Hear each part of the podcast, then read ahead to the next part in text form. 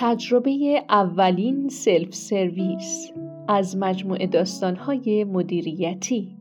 گوینده عطیه سلیمانی. ارائه شده توسط گروه آموزشی علم ما. به آدرس اینترنتی www.ilmema.com امت فاکس نویسنده و فیلسوف معاصر هنگامی که برای نخستین بار به آمریکا رفته بود برای صرف غذا به رستورانی رفت. او که تا آن زمان هرگز به چنین رستورانی نرفته بود در گوشه به انتظار نشست با این نیت که پیش خدمت از او پذیرایی کند. اما هرچه لحظات بیشتری سپری می‌شد ناشکیبایی او از اینکه می‌دید پیش ها کوچکترین توجهی به او ندارند شدت گرفت از همه بدتر اینکه می‌دید کسانی پس از او وارد شده بودند و در مقابل بشقاب های پر از غذا نشسته و مشغول غذا خوردن بودند. او با ناراحتی به مردی که بر سر میز مجاور نشسته بود نزدیک شد و گفت من حدود 20 دقیقه است که در اینجا نشستم بدون آنکه پیش خدمت کوچکترین توجهی به من نشان دهد. حالا می‌بینم شما که پنج دقیقه پیش وارد شدید با بشخابی پر از غذا در مقابلتان اینجا نشسته اید. موضوع چیست؟ مردم این کشور چگونه پذیرایی می‌شوند؟ باید کار خاصی انجام بدم؟ مرد با تعجب گفت اینجا یک رستوران سلف سرویس است.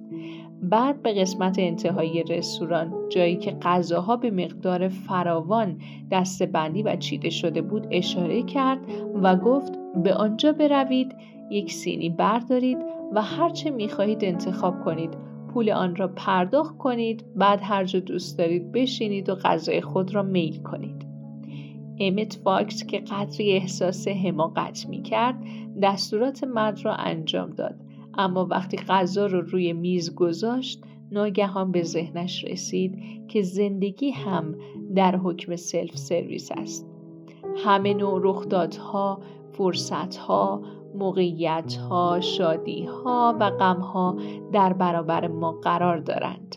در حالی که اغلب ما بی حرکت به صندلی خود چسبیده ایم و آنچنان محو این هستیم که دیگران در بشخاب خود چه دارند و دچار شگفتی شده ایم که چرا او سهم بیشتری دارد.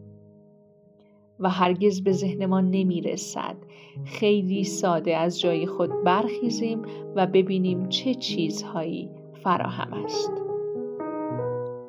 تحلیل مدیریتی دکتر مرزبان از این داستان. در کسب و کار همیشه افرادی گلمند هستند که فلان رقیب چقدر امکانات دارد و فلان کسب و کار چقدر بزرگ و قدرتمند است. متاسفانه در اکثر موارد بیشترین زمان مدیران مجموعه های کوچک درگیر این هست که بقیه چی دارند و چقدر بد است که خودشان با این سطح از لیاقت چیزی زیادی ندارند. ولی دریغ از کمی زحمت، تلاش و اقدام گرایی. توجه به رقبا و داشته هاشون عالیه. باید از اونها الگو بگیرید و بیشترین تلاش رو بکنید. نه اینکه فقط ببینید و تلاش و اقدامی هم نکنید. با ما همراه باشید. برای دیدن سایر مقالات و پادکست های آموزشی به وبسایت گروه آموزشی علم ما با آدرس اینترنتی www.ilmema.com مراجعه کنید.